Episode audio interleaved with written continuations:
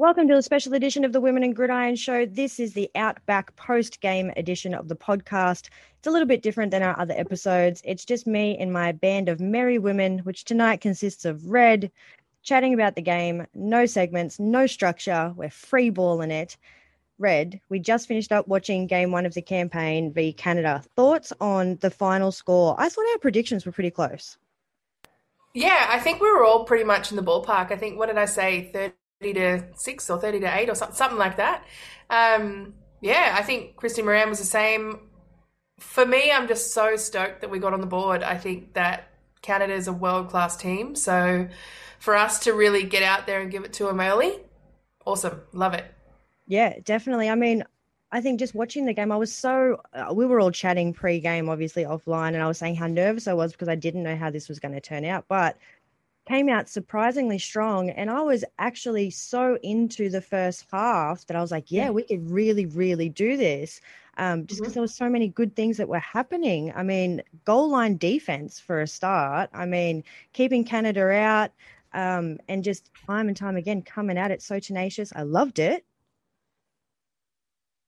Yeah, I think I think our D line um, and our, our goal line defense really held up across the game. I don't think that really fell down. It was one of those things where you really surprise yourself when you're backed up against a wall. Um, so I was really proud of those girls in those sort of moments. Um, we came out really strong. I was a little bit worried about the fact that Canada's just come off a full season. They play full games, you know what I mean? So um, they've got a lot of that experience. A lot of the girls or the women that have been playing in Outback right now may not have had two, three hour games before. So this might have been new. So I was really interested to see how the longevity of the game would go. I think we did all right. And joining us right now, Miss Nat. We haven't seen you for a couple of weeks on the podcast, and you decide to jump into my Zoom tonight just for this episode. Nat, how are you, first of all? Mate, I'm doing good. It's been a long time between chats, so it's really good to see you guys on screen. Yeah, indeed. And you're just sitting there with COVID. So you're going to be our perfect, like, scout reporter for this whole thing. Mate, I've got the spicy cough. Yes. So, um, yeah, it's not been great, but I think we've all had our rounds. And uh, yeah, it's clearly my second round. Oh, you sounded better than I did. I tell you that much. Now we were just uh, chatting about the game. What what did you think of the scoreline? Look, to be honest, I think I wasn't surprised. I was actually really, really impressed with how the girls came out. Actually, um, it was really good to see them come out and have a bit of confidence and um, play some. I, th- I thought they looked comfortable, like comfortable in a way that was really nice and refreshing to see from the Outback squad. So it was really pleasing. You know, disappointing you never get the win, but I don't really think that was the intent of our campaign. So um, yeah, it was good to see some small little pockets of um, you know opportunities that we took advantage of. Um, yeah, it was really it was a good game for the girls, and I think they should be proud. Yeah, definitely. Definitely. I agree completely with what you said about seeing something new. It looked like they were having so much fun. Um, and I think that that's something that uh, wasn't missing from the last Outback campaign, but we definitely went in there with a different mission. Um, so for them to go in there and be able to play fun football, oh, that's the dream, is it not? Let's uh, let's talk key moments of the game. Um, bit of an analysis here. Red, key moments for you. What do you got? Look, I've actually changed my mind since we talked about this earlier. I'm going to go key moment Kelly Whitehead taking that intercept. Um, such a crucial play. It really lifted the team's morale, and she's just. You know, she played with us in New South Wales when she was what 18. She came across from this South Australia. they didn't even have a league. She was playing with the men, she, like the, the Colts. Um, she's just the epitome of resilience to me. She loves the game. She's put more in than anyone in our country, I believe, because how do you come from a state that's never had a women's league and be that good? Um, so for me, that pick for her is just pay off for all the effort that she's put on put in for the last like six or seven years. What a what a ripper! I know she's she's definitely going to be one that's going to be uh, you know keeping this outback campaign strong for the next couple of years because she's got the useful energy that is the key key points of the Australian team this year. Uh, so she can keep that rolling. Nat, what were your key moments of the game? Uh, look, I, I loved seeing Izzy at, at, that quarterback position. I felt like you know, once she calmed her nerves, I think she was really comfortable and confident and the Izzy that I've seen on field before. So it was awesome. You know, I know the work that's gone into her getting to that point and it was awesome to see. And, you know, some of those connections with, you know, Cody and Jordan, um, amazing football to watch. And um, yeah, really proud of her. Yeah. I don't think we can go past talking about analysis without talking about Jordan's touchdown. I mean, we got on the board, uh, you know, other than Miss Chris Moran, now we have someone else on our scoreboard, Jordan Demizio. I mean, she was everywhere tonight. I don't know how many how many targets she had, but it was definitely up in the double digits, and she didn't miss a couple. Uh, you know, a couple overthrown, a couple uh, underthrown, but I mean, she's just an athlete, and uh, you know, she deserved to get on the board for that one. The other the other play that got uh, that got me going was uh, the fake punt in the first drive. I'm like what? What is this? And here we are on our little uh on our post post game chats on facebook and nat's telling me jenks never punts. And i'm like well i mean i love pulling that out in an outback you know experience. Why not? And this goes towards what i was saying about having fun. It looked like they were having fun. Um but yeah so so many so many good plays happened from uh from a uh not a con but in terms of improvement what should we be looking at? Personally for me i i think that the secondary need to be more aggressive um much more aggressive and and really nail that outside containment because that was the only thing that was killing that defense. I mean amazing goal line stands in the box was pretty solid. Couple of tackles for loss, uh, you know, getting into the backfield for sure. Um, but other areas, guys, that the, that the outback players could look to improve on for their next game. Yeah, look, um, I think you've got me and Nat here from the O line. We're going to be watching that pretty closely. Um, I think that there was a little bit of confusion. I didn't see some real dominance there on the O line. There was a couple of players that did really well.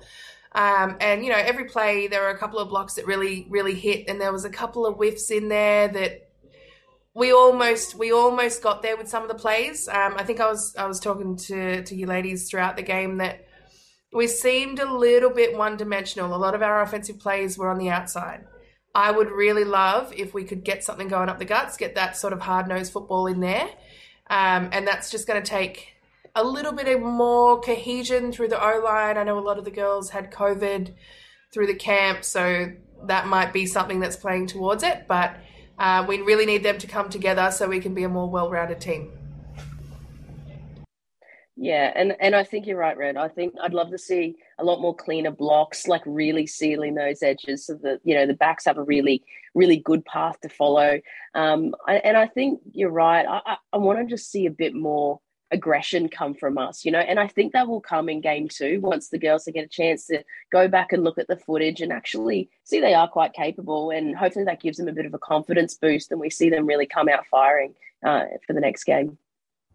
Yeah, I completely agree. Um, you know, I, you'd hope that this was just first game nerves, getting it out there.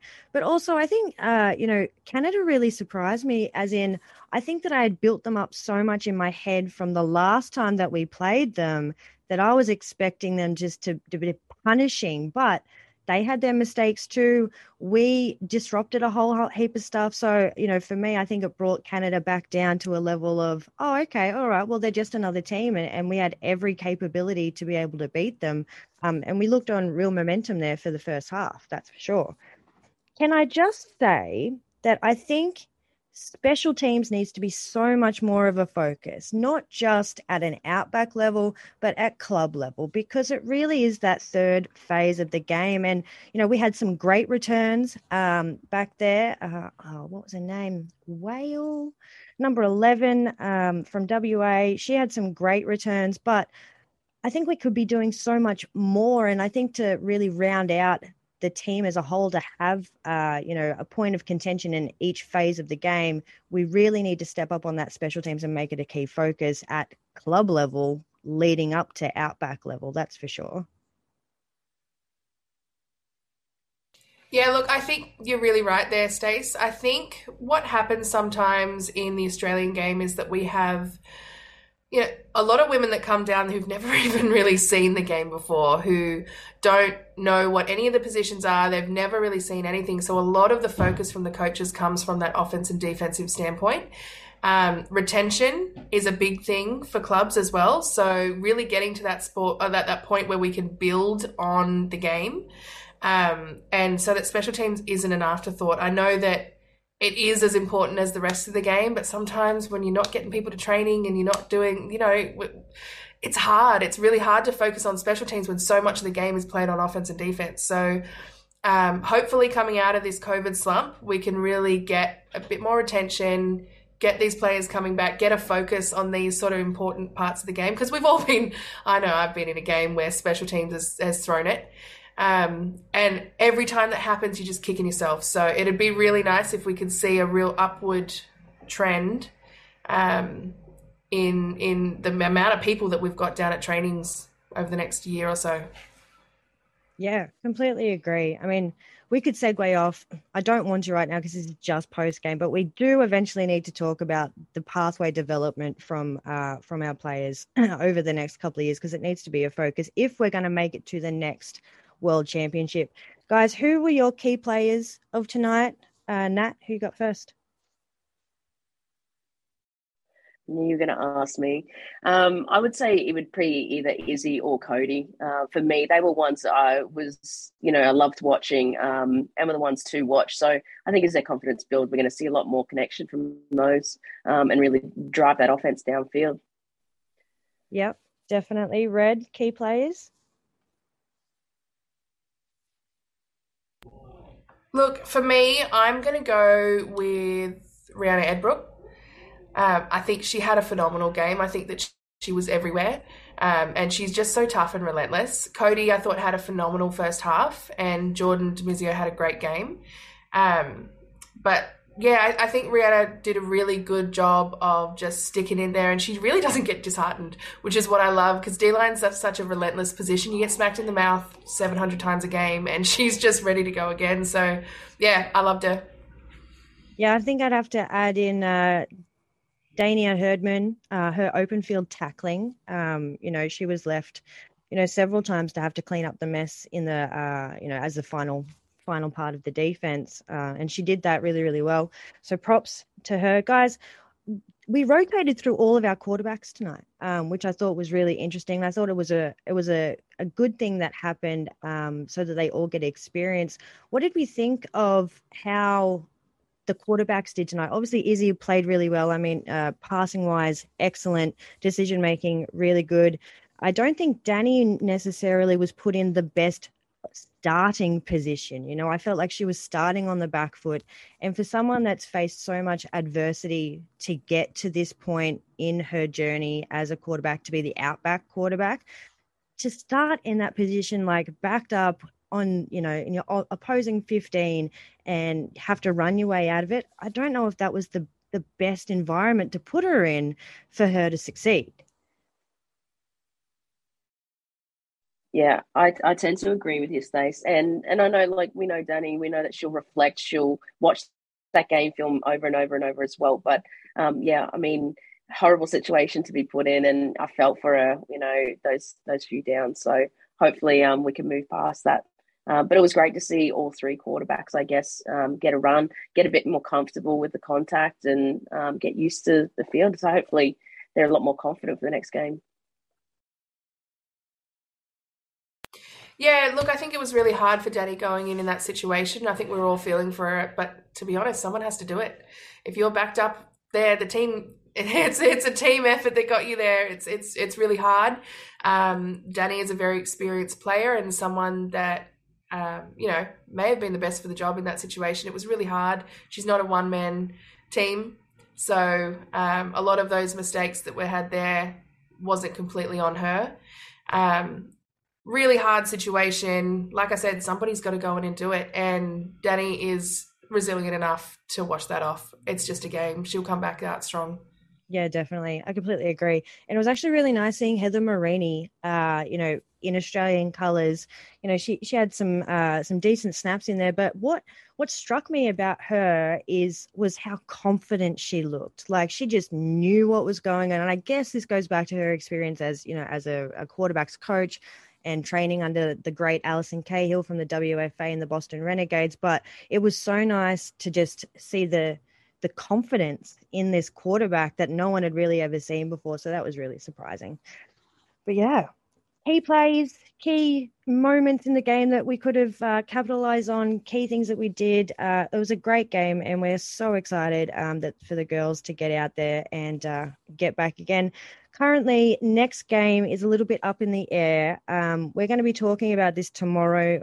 We're going to be talking about this when our podcast drops on Tuesday. So you will hear all the conversation around uh, the situation with Mexico and how that's going to affect the brackets and what that means for Team Australia then. So you'll hear about us talk about that, but know that there is a schedule change um, and it is a little bit up in the air at the moment.